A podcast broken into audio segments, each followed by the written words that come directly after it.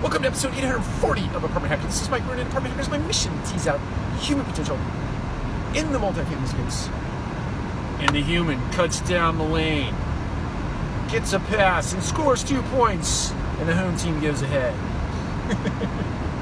hey, John, did you see how AI, artificial intelligence, fed the ball precisely where the human being needed it to score those two points on that particular play? Yes, John, I did. It was accurate. It was so accurate. It was awesome.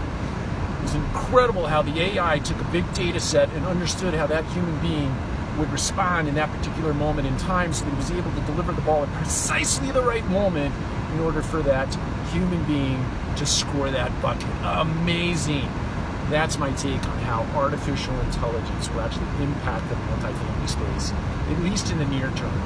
And at some point, yes, you probably have artificial intelligence um, start to replace particular pieces of the human being's job and responsibility such that it, it reduces the need for, right? Who knows exactly how much headcount will reduce as a result of that?